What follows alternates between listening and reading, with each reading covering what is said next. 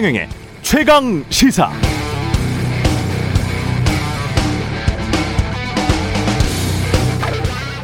네, 종부세에 대해서 왜 이렇게 말이 많을까? 전체 국민의 단 2%밖에 안 된다는데 곰곰이 생각해 봤습니다. 전체 국민의 2%. 그런데 유주택자로 따지면 그게 6%가 되고 서울의 유주택자들로만 따지면 그게 10%쯤 되고 그중 서울 강남 서초 송파구에 집을 소유한 사람들이 70% 넘게 차지하니까 종부세 내는 사람들의 70%죠. 서울 유주택자들의. 이른바 강남 3구에 집을 소유한 사람들에게는 이게 대다수 이웃의 문제처럼 느껴질 수 있겠다. 이런 생각을 하기에 이르렀습니다. 아, 그런데 생각해 보니까 말이죠. 제가 2018년에 취재한 내용 중 이런 게 있었습니다. 언론사 데스크 간부급 이상의 모임인 관흥클럽 회원 949명의 주거지, 소유한 아파트의 소재지 등을 조사한 적이 있었는데 강남 3구에 사는 사람들이 43.6% 절반 가까이 됐었고요. 서울의 아파트를 소유한 간부 기자들의 절반 정도가 또 강남 3구에 아파트를 소유하고 있더라고요. 서울 25개 자치구 중 아예 한 사람도 살지 않는 구가 한 구가 있었는데 그 구에 대해서는 말씀드리지 않겠습니다. 아, 혹시 그래서? 아니겠죠? 설마 그렇겠습니까? 팩트와 양심에 따라서 종부세 폭탄이라고 보도하는 것이겠죠. 네, 안녕하십니까. 11월 25일 세상에 이익이 되는 방송 최경령의 최강시사 출발합니다. 저는 KBS 최경령 기자고요. 최경령의 최강시사 유튜브에 검색하시면 실시간 방송 보실 수 있습니다. 문자 참여는 짧은 문자 50원, 긴 문자 100원이 드는 샵 9730, 무료인 콩 어플 또는 유튜브에 의견 보내주시기 바랍니다. 오늘 1부에서는 더불어민주당 청년선대위 건지웅 위원장 만나보고요. 2부에서는 국민의힘 이준석 대표 만납니다.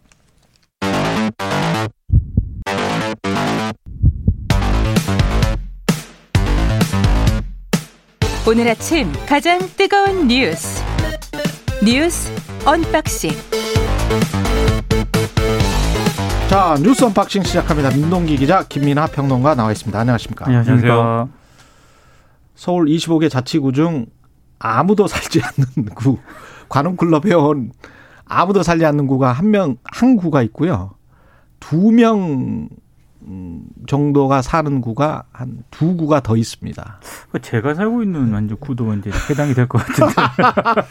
그러니까 얼마나 기자들이 예. 얼마나 한국에서 좋은 직업입니까? 음. 이 특히 이제 고령이 다 돼가는 거창급 기자들이 뭐 처음에 기자가 될 때는 나름대로 이제 뭐 저소득층의 어떤 뭐 자식일 수도 있고 그랬을 거예요. 하지만 음. 기자 생활을 하면서 음. 얻은 부와 그다음에 그 기자 생활을 하면서 얻은 어떤 정보들 이런 걸로 현명한 투자를 해가지고 뭐 종부세를 내는 집에 이제 살게 되지 않았을까도 저는 생각을 하는데 예.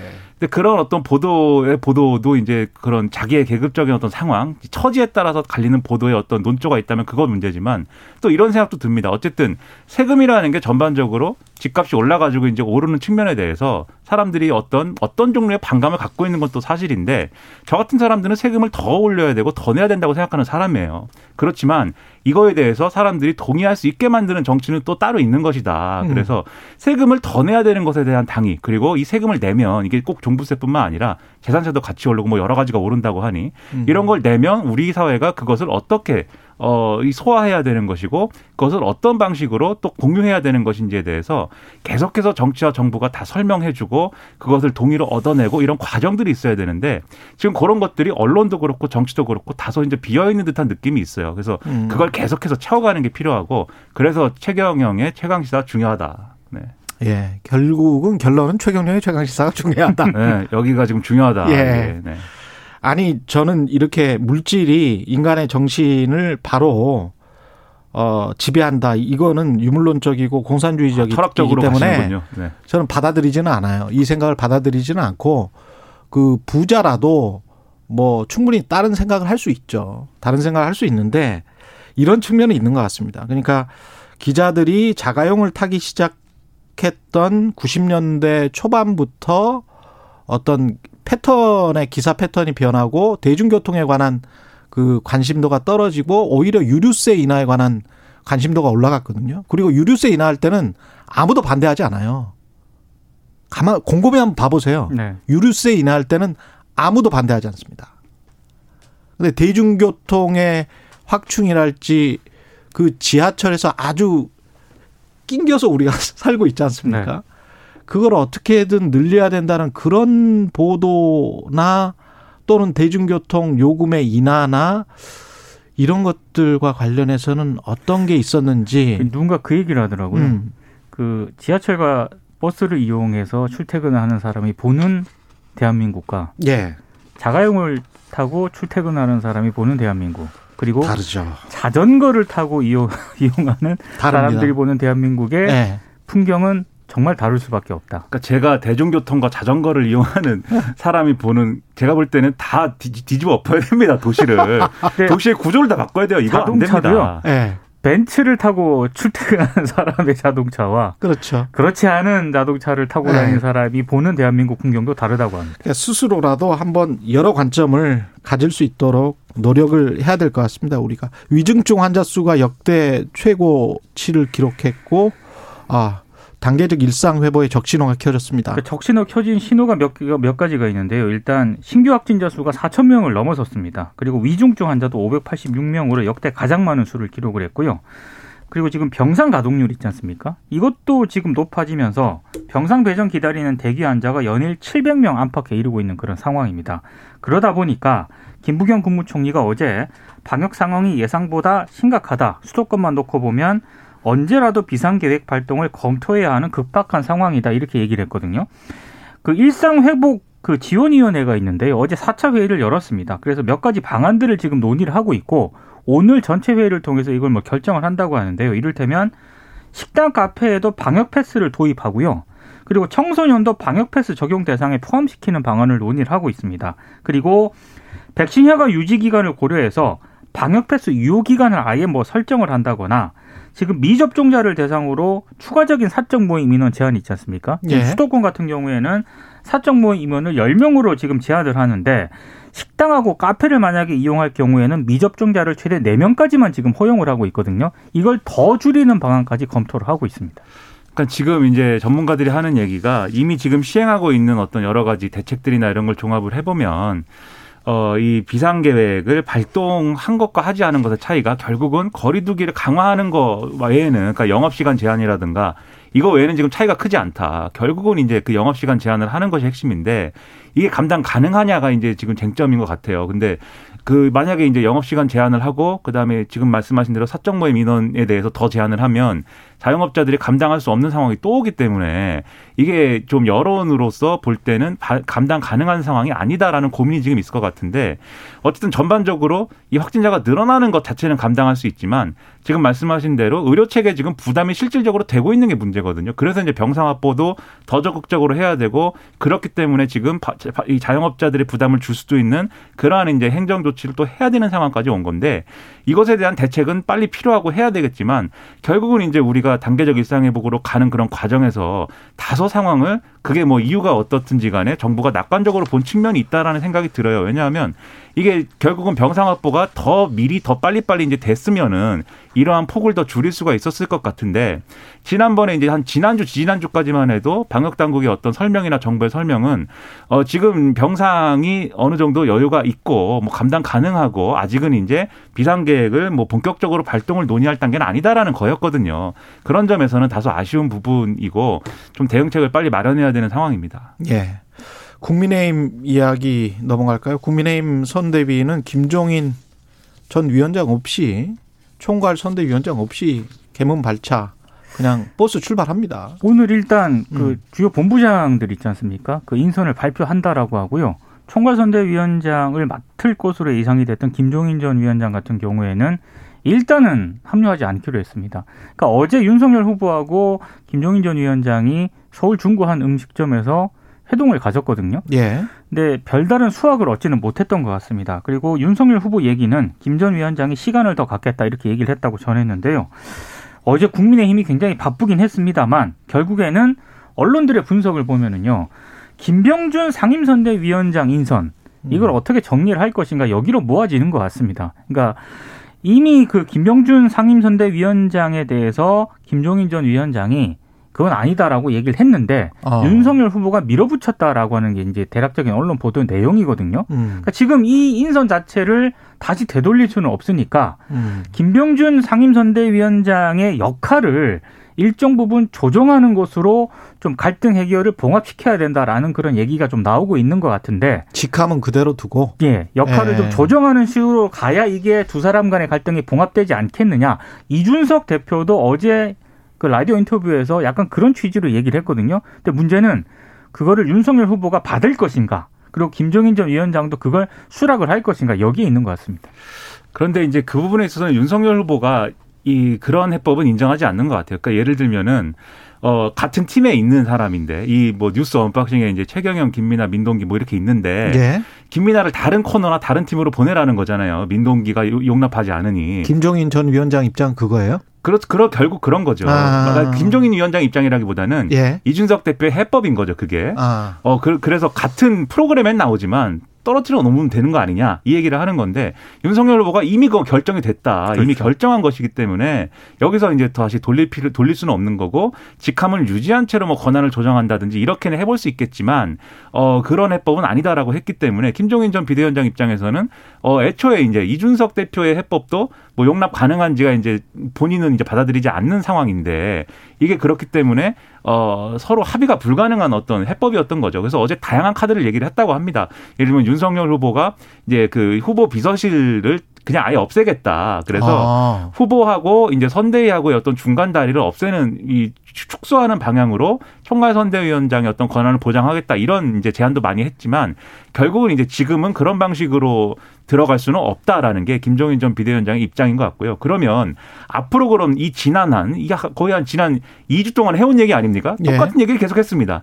앞- 내일 또 이 얘기 하는 거냐? 그렇진 않을 겁니다. 당분간은 이 얘기는 이제 더 이상 안 하는 걸로 어 그렇게 좀 상황이 이어지지 않을까 하고요. 안 한다면은 김종인 전 위원장은 합류를 당분간 안 한다. 그렇죠. 그리고 오늘 아마 총괄 선대위원장을 공석인 상태로 놔두고 어. 선대위를 개문발차 시킬 것이고 이런 음. 수순으로 가지 않을까 그렇게 생각이 됩니다. 어, 그러니까 윤석열 네. 후보는 그렇게 발표를 하겠다라고 김종인 전 위원장에게 양해를 구했다라고까지 얘기를 했거든요. 음. 근데 이제 두 사람 관계가 완전히 틀어진 거냐? 오늘 이제 언론 보도를 보면은 예. 그런 건 아니다라고 얘기하고 싶은 그런 흔적이 역력해요. 윤석열 후보 입장에서는 그렇겠죠. 그렇죠. 예. 그래서 이제 여지를 둔다는 것이고 음. 김종인 전 비대위원장도 이제 그 이 식당 이름이 달개비라는 식당에 모여가지고 밥을 아 먹는 것인데 거기에서 예. 네. 예. 거기서 이제 한 얘기가 어 뭐 이게 뭐 지지를 철회하거나 그런 게 아니지 않느냐. 그 음. 뭐 시간을 더 가져보자는 것이고 밖에서도 충분히 뭐 후보를 도울 수 있는 거 아니냐. 그런 음. 역할을 하면 되지 않느냐. 뭐 이렇게 얘기를 했다는데 그래서 그런 걸 보면은 어쨌든 파국이라는 모양새는 취하지 않는 것이 것이고 다만 그것과는 별개로 선대위는 개문발차한다. 이렇게 정리된 것 같습니다. 그 정치적인 모임이든 뭐 경제적인 모임이든 간에 굉장히 좀 중요한 모임은 왜 꼭 거기서 하는지 모르겠어요. 아, 거기가 가본 사람들 얘기에 따르면 맛있다라고 합니다. 그런데 아 그래요? 비싸더라고요. 아니, 아니에요. 꼭 그렇게 맛있는 네, 것은 그냥 아닙니다. 장소가 밀폐돼 있고 예. 이제 그 산밀의 조건이 갖춰져서 이제 예. 그런 것이 아닌가 싶은데 예. 어쨌든 달개비 노딜이었던 것 같습니다. 예. 민주당 당직자는 일괄 사의 표명을 했고요. 이것도 이제 쇄신하겠다. 선대위 자체를 소- 쇄신하겠다는 이재명 후보의 입장이 그대로 반영된 것 같고요. 그러니까 이재명 후보 입장에서 이제 선대위 인선 운신의 폭을 넓히게 됐고요. 실무용 선대위 인선 작업도 굉장히 빨라질 것으로 보이는데 잠시 뒤에 그 뭐 인터뷰를 하시게 권지훈 공동위원장. 예, 예. 재밌는 게 다이너마이트 청년 선거 대책위원회를 발족을 했거든요. 그렇죠. 여기 이제 청년 선대위원장이 두 명인데 권지웅 전 민주당 청년 대변인하고 선안이 전북 전주시 의원이 이제 공동으로 청년 선대위원장을 맡습니다. 근데 재밌는 게 권지웅 공동선대위원장이 어제 기자회견을 했는데 민주당 꼰대지 그만의 위원회를 만들겠다라고. 민주당 꼰대지 그만해 위원회. 예. 그리고 또 하나 있습니다. 남혐, 염혐 둘 다 싫어 위원회도 만들겠다. 예. 아 명확하네. 네. 아주 그냥 명확 이름 위원회 이름이 명확합니다. 이름이 아주 뭐 확실하네. 다이너마이트가 왜 다이너마이트겠습니까? 뭔가 폭파시켜 버리겠다 아니겠습니까? 예. 이런 좀 과격한 시도도 필요하다고 봅니다. 네.